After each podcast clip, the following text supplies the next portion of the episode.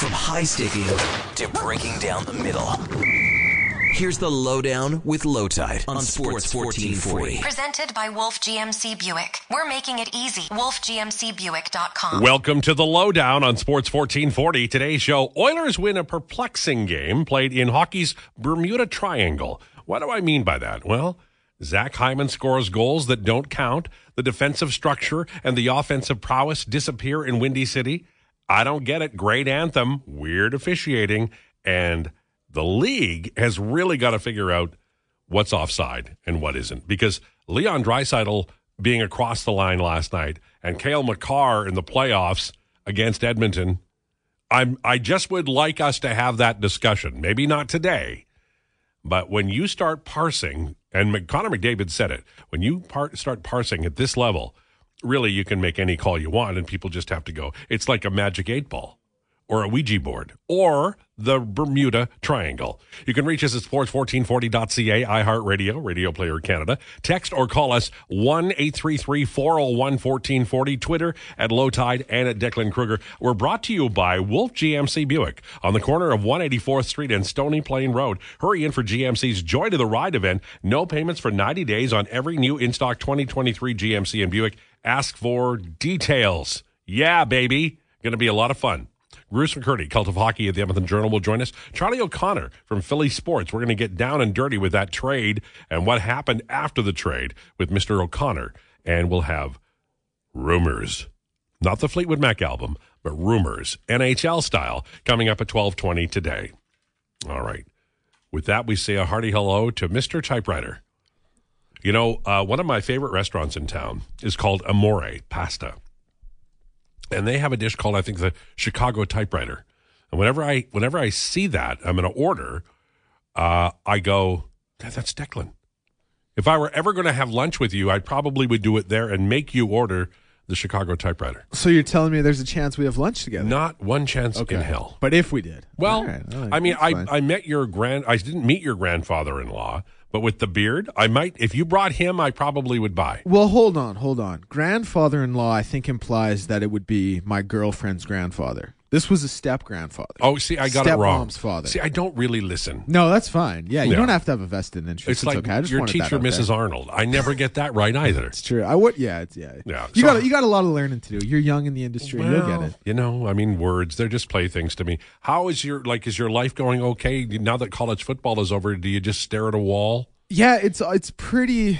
It's always pretty depressing when when the college football season ends for me. Um, How do you, how do you track the new people? Like the new freshmen in each league or team? Do you just wait to see them? I, no, so I'll, I'll like track them through through rivals, the recruiting. Wow, you're that. yeah. Oh, wow, So I'll, you're I'll track nerd. them through that. No, yeah, I love You're, college wow, football. you're but a nerd. I, right you now, you know what I'm doing right now? I'm on uh, January 31st, 1970 Hockey News. I've subscribed to it, and I'm going through every damn issue from 1967 through to like today. so we're both nerds. Totally. Well, I'll tell you, like I, I've always loved college football. I've always kept up with it pretty heavily, but there came a point when people just expected me to be the college football guy. I so I had to start following recruiting even more than I did. And that's when I started looking at, at rivals and 24 7 and scouts and ESPN, things like that. So yeah, I keep base on it. when when I was young, probably your age, I said, you know, maybe I'll maybe I'll try to figure out who the Eagles should draft and then who might come to the CFL. So I, I made a, an effort to watch the college game, and then my eyes would glaze over because you know they'd be it's uh, Arvie Arvidsson's got a chance at the eyes, but Oh no, there's his knee totally gone. He's going to be a plumber tomorrow. Nothing wrong with being a plumber, but he's not going to be a wide receiver. It happens a lot in the college game. Happens a lot in the college game. You had 40 million. I think I said this yesterday, so I'm sounding like a broken record already. Totally. We're only on we're only on Wednesday, but you got 40 million people watching the game, and these kids are going to be selling cars next year. Nothing wrong with that, of course, but it's just it's quite the culture change for Boy, them. we have ripped on plumbers and oh, by the way, My cousin's a plumber, and he's one of my favorite people on well, earth. he's also the, one of the richest people you know. Yes, So way more money than me. I, I would just have a little bit of advice on driving today. Lights on, please. And the other thing is when you are pulling up to a four way stop or a, you know, any kind of traffic circle or, you know, roundabout or even just, you know, at a light, when you don't stop, you're supposed to stop. Like there's a there's a rolling stop you can do when you're turning right, but when you are driving and it doesn't look like you're stopping, it causes hesitation for the guy going through the roundabout, and then it delays you. Not not me, but you. So, and I know it's early in the, the season, and I'm not mad about it at all. But if we could just be a little more remember when you were taking driving school and they talked about defensive driving i think that we uh, as a city are more into the offensive driving than the we're like the oilers we don't play defense as well as maybe we should I had to do a lot of extra lessons in driving school. My parents were not all too happy about paying for all those extras, but I wasn't a great driver back then. So well because you were aggressive you're male yes, Males, we're all the same. I, I, I went to Thorsby so I could get my driver's license. I pulled out of the IGA parking lot. I almost hit a guy, and the uh, the driver uh, uh, assessor he goes, "Okay, you can just drive right back into the parking lot again." And then he talked to me about. He said, "You you are a combination of aggressive and no confidence." Tide. I don't want to get away from our driving discussion, but a text came in that I really want to read because I really want you, want to get, it back on the sports. Okay. No, no, just because Oh, this that's one. fine. I You've think, been told by management to get me back. No, I no, get no. I, I think you'll have something to say, and I'm intrigued to hear your thoughts. This one comes from Mitchell. I can let you read it, or I can go ahead and you go ahead. All I'm right. drinking coffee. coming in from Mitchell. The play was offside. You cannot gain control of the puck after your skates precede the puck into the zone. This is nothing like the Makar play, parentheses, which was onside. People who think anything otherwise seriously show their lack of on ice hockey knowledge. The play was reviewed correctly, just like every single offside in the history of the review has been. Yeah. Okay. That's great. Thanks so much. The the the Makar play was offside. The the Draisaitl play, if it's offside, that's fine. What you've done is you've taken 15 minutes out of the game. And actually McCurdy, who we'll talk to today, had a great tweet about, you know, when you're why don't you just trust the lineman, linesman? They've been doing it for years. They're going to make mistakes, but the game has become so parsed that it's taken a lot away from the game. And offside is just like an insane part of the game. It truly is. Can, Yep. can I direct you to part two of Mitchell's text? Sure. McDavid is turning into a bit of a whiner. Whined when the Canucks smoked the Oilers and the goalie had to leave because he was sick. Whined that the review took long, even though the review got the correct call.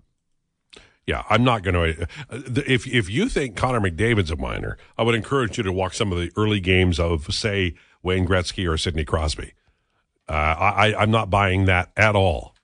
You know, McDavid. It, there there was a period of time after he was named captain that I worried a little bit about his leadership because he was so young. But I think he's I think he's a brilliant leader, and I just absolutely reject the idea that he's a whiner. I'm not even going to get close to that because it's a non-issue. So what this maybe boils down to is I didn't pick the two best texts to read. No, it's fine. Okay. But what, what what I what I think is that people get they, they they go well and they defend the the league or they defend the officials. The I think the officials at some level would welcome going back to just calling offside. And I think that the Makar play was a, a group of officials who got themselves in a bit of trouble, and then they just decided that. And it was a big and, and and somebody reminded me today that when the Oilers took a penalty on that play, Colorado scored again. It was a big part of the series. Last night was an ugly win, and we're all human, so we can understand. I think human nature, but the Oilers have been on a roll since Chris Knobloch uh, started as the head coach. This team they had some issues, but they have closed the gap in a heartbeat. On they could catch L.A. and Vegas. They could end up in second place by the end of the year in the Pacific. And we were talking about dead in the water and maybe a lottery pick not that long ago. Well, early to mid November. And here we are. So let's review. I'm not coming down hard on the orders, but when you watch the last two games, they're starting to let a little bit of those bad habits trickle in. Like Leon Draisaitl, I love, but he's starting to make some dangerous passes again. I love Darnell Nurse, but he did the the uh, Snow Angel, which is what uh, our friend Declan did in the pool for many years, and it doesn't work as a hockey play. It's not. It's a low percentage play. The Oilers are, are back to doing those bad habits again. They they maybe they scared themselves themselves straight, but this is why losses occur even with great teams. And I think that the challenge for the coaching staff is to get them reset. Okay, because you can, you know, uh, Knobloch talked about this not long ago. You can you bitch and moan and bitch and moan and talk and talk and talk, but there is a part of the brain that goes, everything's okay. We're good. We're good. We're good. We're good now. We're good. We're good. And and it's it's a I worked in sales for years, and one of the chief things that a sales manager does is just remind people to stay hungry. And that's I think what happens in sports too. You know, don't read your press clippings. And that's a hard thing to do. Uh, Evan Bouchard, love Evan Bouchard. He's having a hell of a year. Starting to get a little relaxed. It's it's human nature. By the way, did you see Matthias Ekholm's pass to Connor McDavid last night? Oh my gentle lord, that was a headman pass. My God, I was I was just like, what?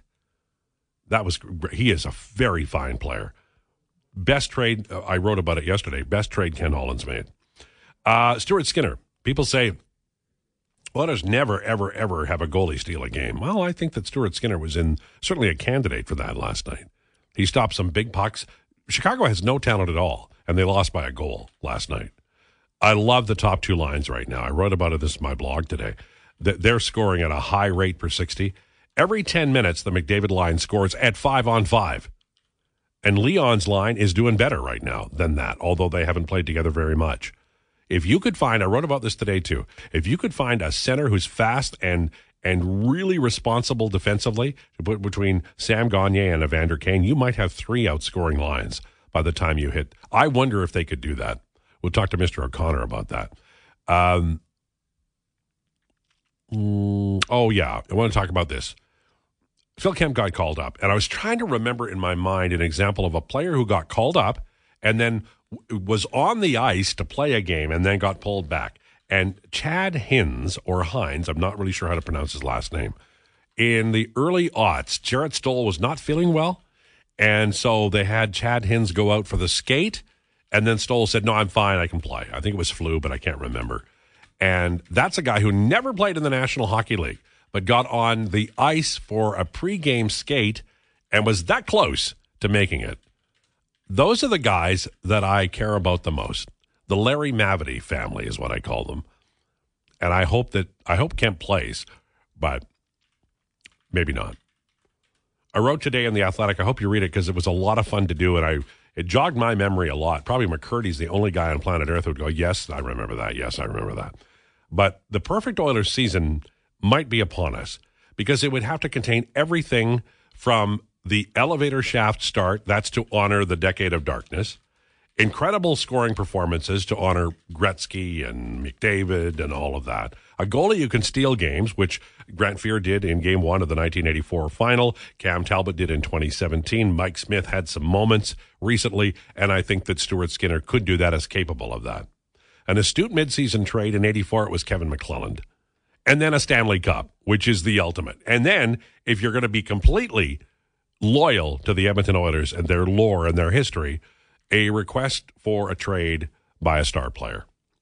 That would be the ultimate Oilers season, and it is within their grasp.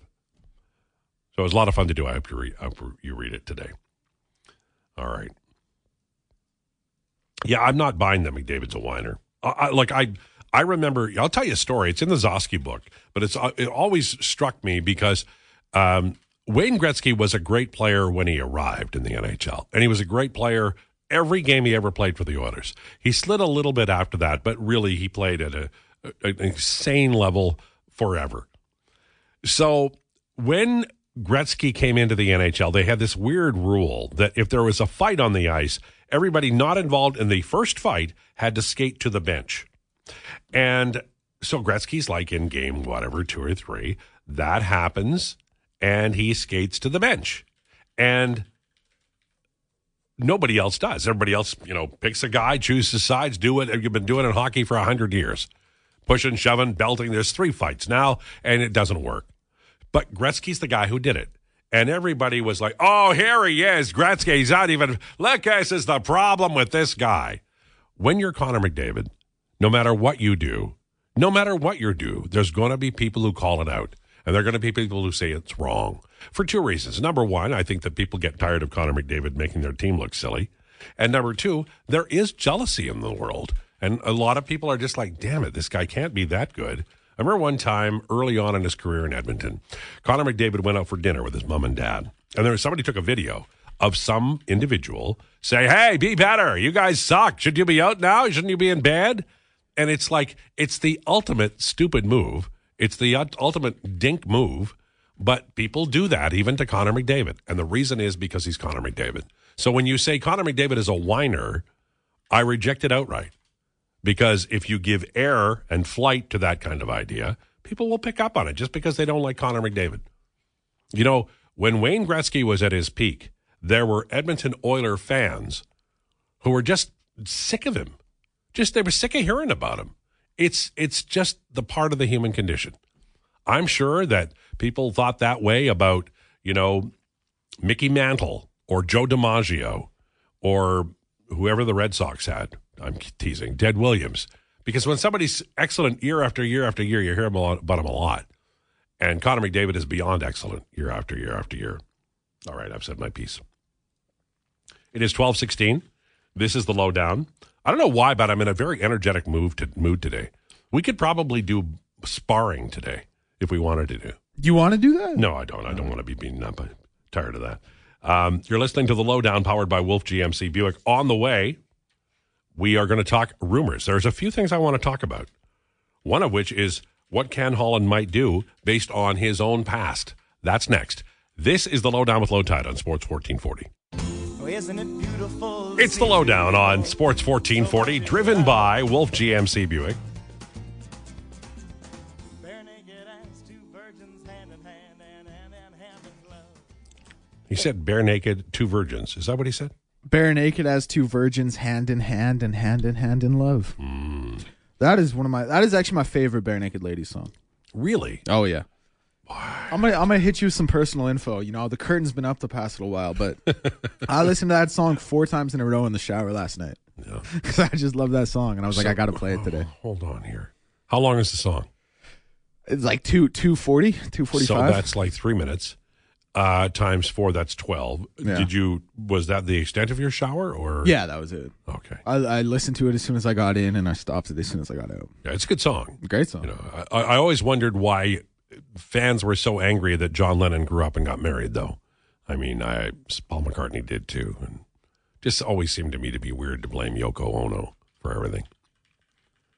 You know, I Well, as the song goes, I don't like all these people slagging her for breaking up the Beatles.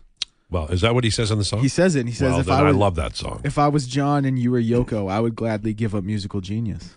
Look, it, it, it, I never understood that about the the Beatles. Got older, and they. You want four 27 year old guys who are musicians to to like turn their back on their you know whatever their their drive is telling them to do. But that's what you do in life. You find your partner.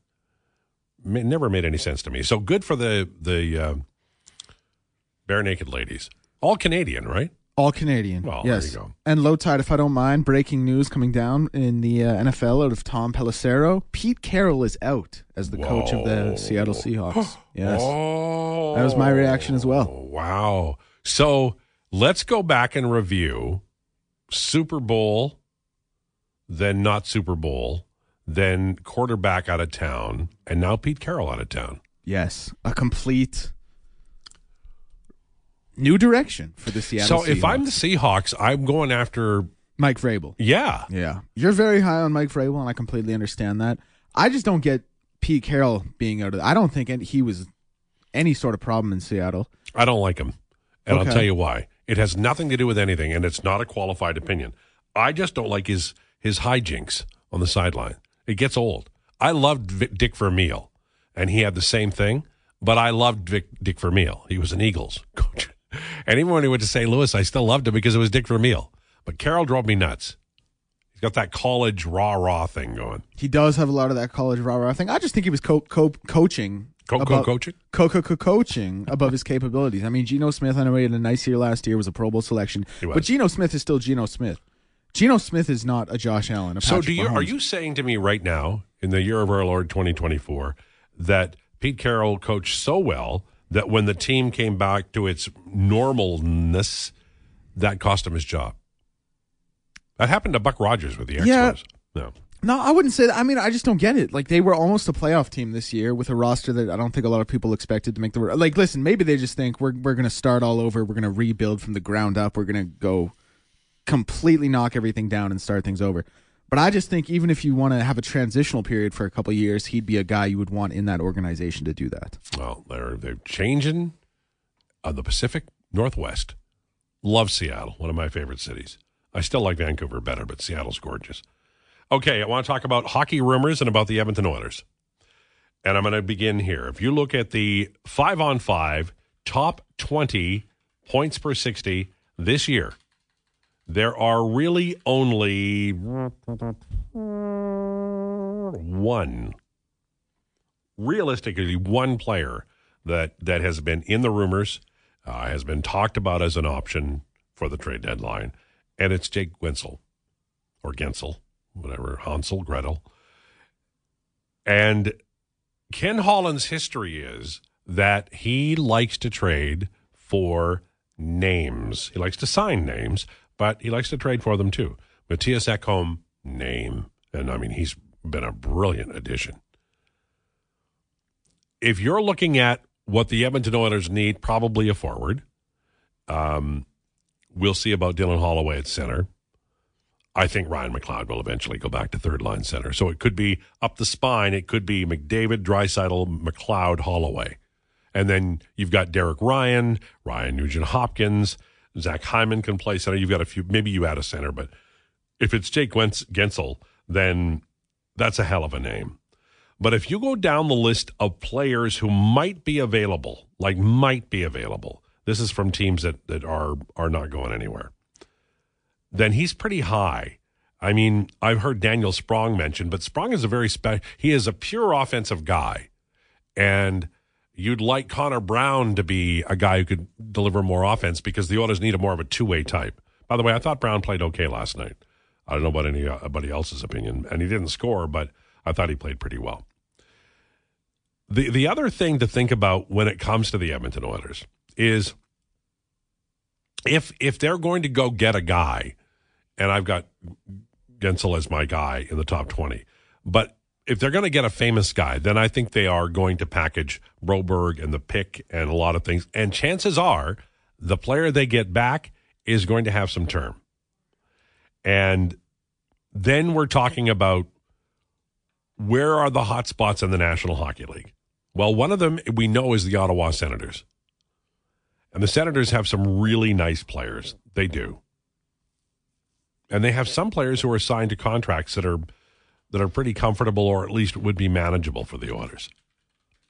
People keep mentioning Artem Zub as a possibility to replace Cody Ceci, as an example.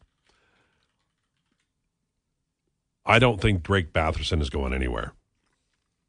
But he, you know, he's make, he makes less than five mil. Tarasenko's a rent, rental. Everybody else, I think, is too much. By the way, uh, Ottawa is just not a very good hockey club. I, I know bulletin, bulletin, bulletin, but if you look at their roster, you can find all kinds of players you go, man, I'd love to see that guy on this team or that team. But they just can't put it all together. You know who they remind me of? The Edmonton Oilers. About 10 years ago. Taylor Hall, Ryan Nugent Hopkins, Jordan Eberle, Oscar Klefbom was on the way, Justin Schultz, lots of Duff and Devan Dubnyk, lots of good young talent. Couldn't put it all together. And that brings me to something that Craig Conroy said, because I thought he had a very astute conversation with Eric Duhatschek of The Athletic. I'm going to read you what he said, and then I'm going to pontificate, because that's kind of the show. He said, There's a balance between short and long term. You don't know what you're going to get for certain assets that you have or what's to come, or maybe somebody here wants to re sign with you. All of those things are still out there. You want to get your young guys in, but you want to put them in an environment with some veteran guys that can show them how the NHL works. Because there's going to be ups and downs with the Connor Zarys, the Martin Pospisils, and the Dustin Wolfs. He's spot on exact. And here's, I love that he said that. Now executing it is going to be a problem. And here's why. Because if you're wrong, it costs you a lot. And sometimes you say that and you trade guys off and then you want to add free agents and they're not coming. and you have to overpay mid-level free agents. We saw that in the summer of 2011 with the Edmonton Oilers. Steve Tambellini said, you know, we need to have get some good veterans in here. And so they went to market with legit money. And they got Cam Barker, they got Eric Belanger, they got Darcy Hordichuk, they got Ben Eager, uh, and they got Corey Power Potter play. And he was actually the best one of the bunch, and I think he was signed by the AHL GM. It's hard to do because you you need to not rebuild, you need to reload if you're the Calgary Flames. And I'm going to make everybody mad here. And I didn't think they could do it. But you know who has done that is the Vancouver Canucks. And credit where due. I, I hammered on this for years, and I mentioned Trevor Linden for years. I said Linden was right. Why didn't they listen? Well, as it turns out, ownership got the right guys in there, and the Vancouver Canucks are going to run away with the Pacific Division. And they're going to be a very, very hard out for any team that's going to face them. One of the things the Oilers should be trying to do is to avoid Vancouver and Winnipeg in the first round and try to get with Vegas. I think Vegas right now is the weak link, maybe LA. But they're not going to catch Vancouver. And the Vancouver Canucks are should be the template for the Calgary Flames. Calgary has some really valuable things. And I don't know that they'll trade. We had Rachel Doerrie on this week from a vacation spot, by the way. And we, she was talking about, you know, Calgary Edmonton won't make a trade. They have in the past, but her point is well taken. You, you know, if you're trading to load up the Oilers for the Stanley Cup, chances are that's going to bite you. But the Flames have some nice things. They really do. And if they decide to go to market with some of those really nice things, like Noah Hanifin, Chris Tanev, Elias Lindholm, they should be able to get assets. But what they can't do is just get a bunch of first round picks. Remember when Kevin Lowe made the trade of Chris Pronger? He he said after the fact, and he did say during the fact that they really tried to sign Jaroslav Spacek because they needed somebody to give the Pronger minutes to, and they couldn't do it with Ladislav Smid because he was too young. Smid was fine NHL defenseman, but at that time he was very young. I think he'd played one year in the AHL. And so they got a bunch of pieces, but none of them were established, and it cost the Oilers. They went into the depths of the decade of darkness because they, they gave up Pronger and Spacek and all of those really cool guys who got them to the Stanley Cup in Game 7, and they didn't have a lot left. And they were young, and they got run over. So if you're Calgary and you're giving up all of these guys – Craig, Craig Conroy said it absolutely. There's going to be ups and downs with the Zarys, the Pospisils, and the Wolves. So they need to get when they make these trades because you're not guaranteed to get these guys in free agency. You're not. So when you make these trades, and they don't, they're not trying to trade Shawn Horcoff and guys who are spent like Ales Hemsky, who was injured. They've got real players to trade. But if I were them, if I were Craig Conroy, I would be dealing Noah Hanifin for a young Noah Hanifin. And if nobody wants to make that deal, then you absolutely check down at the last minute. Like, do not make the trade like a week out. Somebody's got to give you something that you can use and plug and play. A young player. I think it's out there. You know what team I'd love to see out of the deadline? I'm I've never been a fan of them before. But I would love to see the Arizona Coyotes out of the deadline. And they, they've got players they could trade.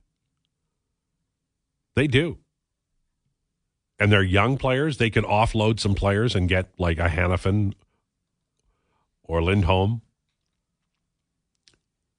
Fascinating trade deadline coming up. I do think the Edmonton Oilers will go big name shopping.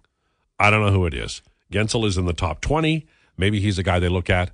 Uh, I know that that you know uh, there's always a, a a fan preference for gritty guys. Maybe they get one one there.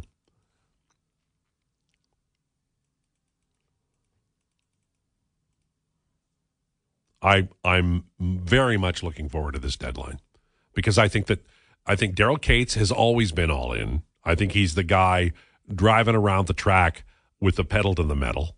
And I think that Oiler fans appreciate that. He spends to the cap. I don't know what he said no to, you know, in terms of adding money, but he's pretty much been the kind of owner Edmonton Oiler fans want as far as spending is concerned. Ken Holland has a few months left in his contract.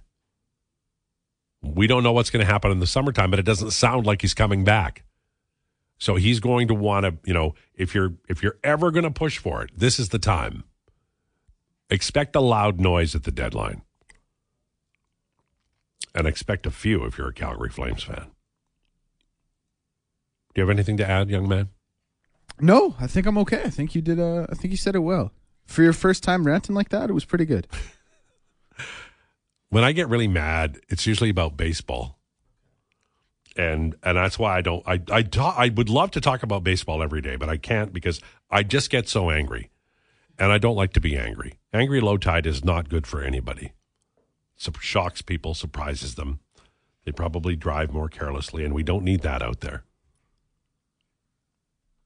The only difference between the Oilers and the Canucks as of right now are the four games at hand, the three losses the Oilers had against them during their horrible start. I think the Oilers are evenly matched, and I'd like to see them play each other at this point in the season. Well, you'll if things go according to Hoyle, then you'll definitely get a chance in the playoffs. Lowdown is driven by Wolf GMC Buick, and we'll take a break. Driven by Wolf GMC Buick. The corner of 184th Street and Stony Plain Road. Joined now by Charlie O'Connor from PHLY Sports. Lots going on there, as always. Lots of reaction to a trade this week. Cutter Gauthier for Jamie uh, Jamie Drysdale and a second round pick. Uh, has everything cooled down there, or is it still a house on fire in terms of reaction to this trade? I would say that today was the first day it felt like things were a bit back to normal in Philadelphia. Uh, but yeah, this was a uh, a wild last twenty uh, last forty eight hours. Uh, I would say you know in in Flyers world, uh, just because the fact that that Cutter Gauthier, a guy who you know obviously was the fifth overall pick back in 2022 for the Flyers, um, that was one of the best players at the World Juniors these past couple weeks. You know, he was on the tip of everyone's tongue in Philadelphia. Philadelphia's in the midst of a rebuild, and when you're in the midst of a rebuild, you're paying very close attention to your top prospects. And then, you know, four minutes after puck drop on Monday, one of those top prospects is gone. So, uh, so things have died down a bit since then. I think now the focus in Philadelphia is on Jamie Drysdale, who will be making his debut today. But uh, but it has been a wild last couple days to be sure. It's it's always interesting. I remember Adam Fox first with Calgary. Uh, and then with Carolina, ended up get, getting moved along, and and you know he ended up playing in New York, and he's a hell of a player. So I I get the angst uh, about it, and and of course there's a lot of reporting uh, since the initial first blush of the deal. Um, I'm always hesitant to to kind of rip these teenagers because they they have you know their priorities. I remember when Eric Lindros was told uh, told the Quebec Nordiques to to you know he wasn't going to don't draft me. I'm not going to play there, uh, and it, it became very prolonged. Uh, and as it turned out, he ended up in Philadelphia, and the the ownership in Quebec became famous for lots of other reasons. I'm always hesitant to to maybe make a an early judgment on this kind of thing, and I, I also think maybe I'm wrong, but I think that that Daniel Briere made out about as well as one could expect. Is that fair? I think that's fair. I think the Flyers, you know, did their best to make the best of a bad situation. And and to be clear, I, I'm I'm very much in favor of you know players having any rights that they have. I think the the the, the team player relationship is definitely skewed. If you're talking about power, it's skewed in favor of the team. This is one of the few uh, avenues that players have in terms of real control. If they don't want to sign with their team, they can choose not to, and and they can potentially, if they're a college player, they can wait all four years and sign with someone else. I think the the, the part of this, and the hard truth is that we're not really going to know the details unless Cutter Gauthier or someone in Cutter Gauthier's camp uh, reveals exactly why uh, he did not want to sign with the Philadelphia Flyers. But I think the distinction here, and the reason why I would say that at least now the Flyers come off as a bit more sympathetic is the, the, the distinction between the Lindros situation, which obviously the Flyers know very well, at least organizationally, was that Lindros straight up told Quebec that if you draft me, I'm not going to sign with you and then they drafted him anyway. And it was kind of like, okay, well, he told you, you know, this is sort of what you had to expect. He wasn't lying. The Gauthier situation is different because when the Flyers took him in 2022, he was very, very open about the fact that he was excited to be a Flyer, that he wanted to join the Flyers. It's not like they drafted him without knowing this. What happened in this situation is that at some point, and the time frame has kind of been been pinpointed as somewhere between March of 2023 and May of 2023, Gauthier changed his mind. Now, to be fair, Gauthier has every right to change his mind, but it is a little bit different in that the Flyers took him under the assumption that he was open to signing and wanted to play for the team. And then, you know, a little little less than a year later, he decides he doesn't. And then when the Flyers try to figure out why he doesn't, he basically cuts off all communication. So what will be interesting is if Gauthier does ultimately, you know, open up as to why he decided he didn't want to be a flyer. As long as he and his camp stay mum, though, the way this looks from the outside is that this is a kid who changed his mind and then wasn't willing to tell the team why he changed his mind, which is why I think at least where we're at now in terms of the information we have, the Flyers probably come off as a little bit more sympathetic. Charlie O'Connor, our guest from PHLY Sports. Uh, It comes at an interesting time because the Flyers are at a. This is such a great race between the Flyers, Islanders, Devils, Caps, Carolina, Pittsburgh. This is nuts, right? Like this this race is for the the playoffs.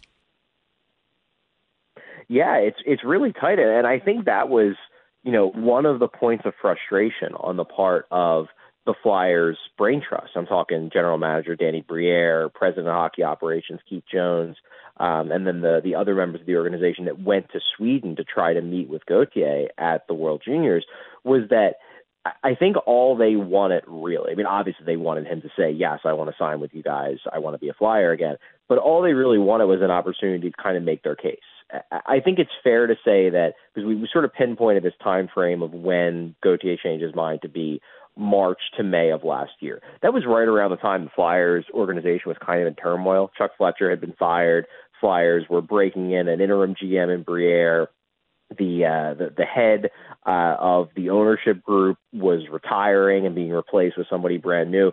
Things were kind of a mess, and I think it's totally understandable for a player like Gauthier, especially if there was a miscommunication about his contract, which Elliot Friedman reported yesterday. Um, I think it's totally understandable for Gauthier to be like, oh, don't know if I want to sign with these guys. This is kind of a mess.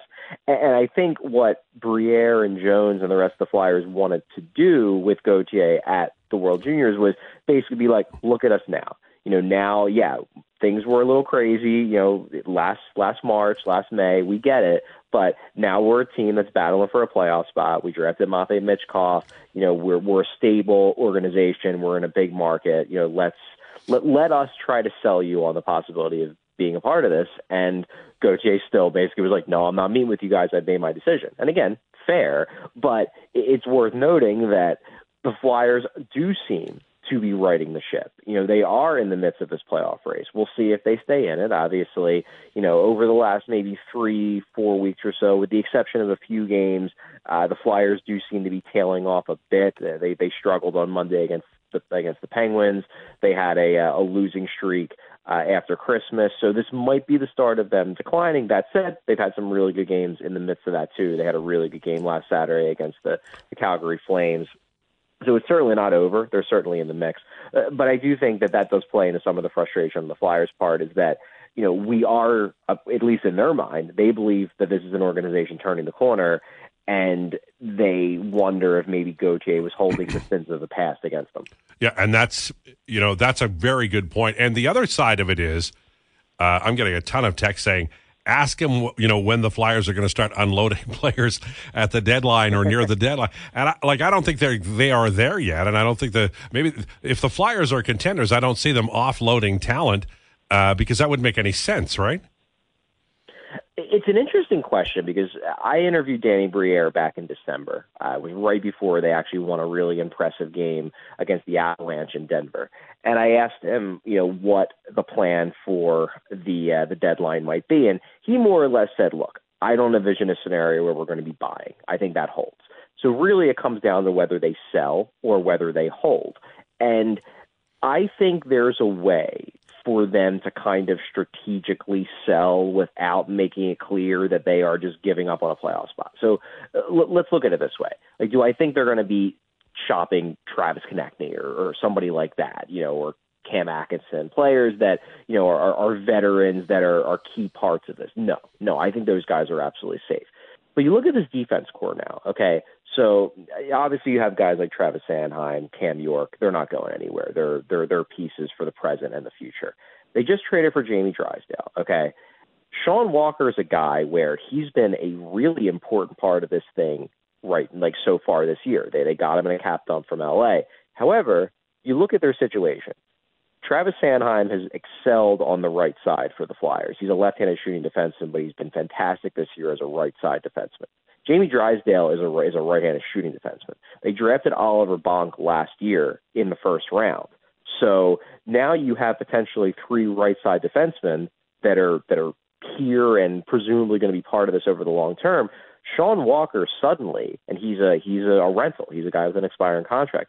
Suddenly, you look at Sean Walker and you say, you know, he's been a huge part of this this year. But if we're not going to re-sign him, and we know that we're not necessarily, even if we make the playoffs, we're not a cup team. We know that we're probably a, a one and done club. It probably makes more sense for the long term for us to get as much as we can for Walker, given that he's not part of the future, and given the fact that they still uh, by their own admission, are rebuilding. So I think there are ways for them to strategically move guys like Walker, you know, maybe a guy like Nick Seeler, because they have young guys down in the minors on defense that are that are pushing for spots that are really close to being NHL ready. I think you can move out some guys without necessarily waving the white flag to the locker room. I want to ask you about. Uh, I look at the once a day at least. I look at the five on five points per sixty at Natural Stat Trick. Elias Pettersson's number one at 316. McDavid number two at 312. Joel Farabee is number three at 3.09 points per 60. And I know he's, you know, he's making five mil, and I know he was first round pick, but I, I and I know that people cover him, and I know that lots have been written about him, but I think he's a guy who um, maybe not everybody who's an NHL fan knows what a, an incredible run this young man is on. I think he's he's highly underrated, and, and I think he's taken a big step forward this year for the Flyers. If you go back through his results, pretty much um, since his second year, he's been a strong five on five scorer for quite a while. Now this year he's taking a uh, another step forward, but he's been a good goal scorer five on five for quite a while. This year, he's turning into a good all-around five-on-five player. He's starting to, uh, you know, to push play in the right direction and become a line driver. Um, his playmaking ability has really shown um, over the last month, month and a half. He's setting up a lot of goals with really high difficulty primary assists. So I think he's a guy where the main reason why he is underrated right now is that he doesn't, he hasn't produced on the power play pretty much at all, which deflates his overall point production. I don't think Joel Farabee is ever going to be a power play driver. I don't think he has that kind of dynamic offensive skill set. But I do think he can put up points on a power play if he's on a power play with a power play driver. So to me, and I was having a conversation with with somebody yesterday about this. To me, Joel Farabee is the kind of guy where like the year that Matvey Michkov comes over to the Flyers, and you know they're obviously looking at him as a guy who's going to supercharge the power play when he shows up. Like that year, suddenly Joel Farabee's you know point production is going to jump from him being a 55 point a year guy to being an 80 point a year guy just because the power play points are there, and suddenly everybody's going to be talking about him. When in reality, he's basically the same guy. It's just that now he's on a functioning power play and not the worst in the league. So I think Farabee is ta- has taken a real leap this year. Is a legitimately really good player and turning into you know a legitimate core piece for this club.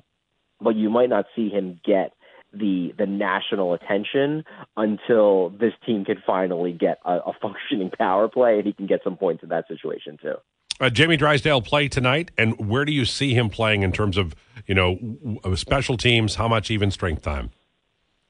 So I did speak with uh, John Tortorella today after more well before morning skate.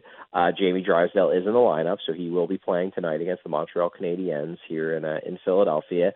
Uh, good question on ice time. It's kind of a wait and see approach. Um, they are using seven defensemen tonight, so that does give Tortorella the opportunity to to limit Drysdale's ice time if he wants. Obviously, he's getting used to a new team, new teammates. It's really an entirely different defensive zone system. The uh, the Anaheim Ducks play a, a man-to-man defense in their own zone. The Flyers play a zone. So he's going to have to uh, to adjust to that. I'm sure that's going to take some time. Um, that said, yesterday at practice, he was paired with Travis Sanheim, and Travis Sanheim has been the Flyers' functional number one this year. So if that holds, you know, Drysdale could get a fair amount of minutes, even in his very first game. Maybe they'll just, you know, throw him into the fire and see how the kid reacts. But, you know, we'll find out in a few hours. He's definitely going to play. And I don't expect him to only get six or seven minutes. I think he's going to easily clear 15. But I think it really just depends on whether he actually ends up with Sanheim or not as to, to whether he's a, a big minutes guy or, or they ease him in a little bit. Charlie O'Connor, thank you for this. Appreciate it. Yeah, of course. Thanks so much for having me. All right. Charlie O'Connor from PHLY Sports. That's interesting. Uh, very interesting. Because he's right handed defenseman. Maybe Sean Walker shakes loose, as he had suggested there. And that's a player Edmonton might be interested in. Okay. On the way, we're going to spend a segment next hour talking about the breaking news out of the NFL. Pete Carroll, uh, expected to be out as Seahawks head coach. That's via Adam Schefter and I'm sure others. We'll also talk to Bruce McCurdy next. This is the Lowdown with Lowetide on Sports 1440. Time for an update. A Sports 1440 update.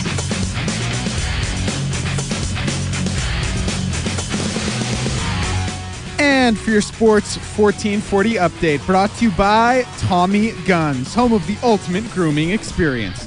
The hot towel shaves, awesome haircuts, and treatments were designed just for you. Book now at TommyGuns.com. Light night in the NHL, just three games on the schedule. The Canadiens in Philly, Minnesota in Dallas, and Vegas in Colorado. Chicago Blackhawks star rookie Connor Bedard had surgery to repair his fractured jaw and will be out six to eight weeks. The Maple Leafs have recalled goaltender Ilya Samsonov today, 10 days after he cleared waivers and was, was assigned to the AHL's Toronto Marlies. Samsonov practiced Tuesday with the AHL club but did not appear in a game with the Marlies. An NFL bombshell is Pete Carroll is out as Seattle Seahawks head coach, but is expected to stay on in an advisory role. 10 games in the NBA today, including the Toronto Raptors in LA to take on the Clippers. The Raps stay in LA following a 132 to 131 loss against the Lakers last night, and tip-off for that one is 8:30. Miami Heat coach Erik Spoelstra has agreed to an eight-year contract extension worth more than $120 million, the most committed money in North American coaching history. Also in the NBA, the Los Angeles Clippers have signed Kawhi Leonard to a three-year, $152.4 million contract extension. The deal keeps him with the Clippers through the 2026-2027 season and is fully guaranteed. And finally, just one game in the AJHL tonight. It is the Spruce Grove Saints at home hosting the Sherwood Park Crusaders. Puck drop for that one is at 7 p.m. You can get your tickets online at sprucegrovesaints.ca, at the door, or as always, watch online at flohockey.tv. I'm Declan Kruger. This has been a Sports 1440 update.